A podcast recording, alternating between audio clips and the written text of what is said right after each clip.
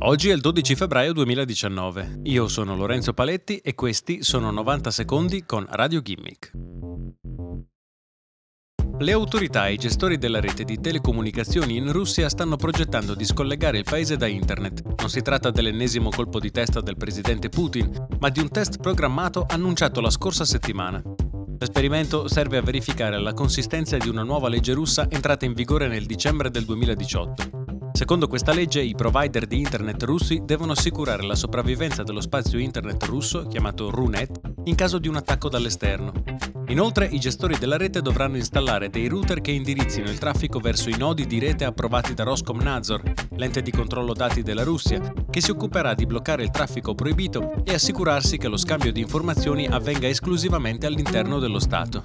Il test sarebbe programmato per il primo aprile ed è il coronamento di un progetto partito anni fa. La Russia ha già creato il proprio sistema DNS testato nel 2014 e nel 2018. Il sogno del governo è quello di rendere locale il 95% del traffico internet della Russia. Per farlo sarà necessario che i grandi attori della Silicon Valley spostino parte dei loro server sul suolo russo e che quei server gestiscano le utenze russe.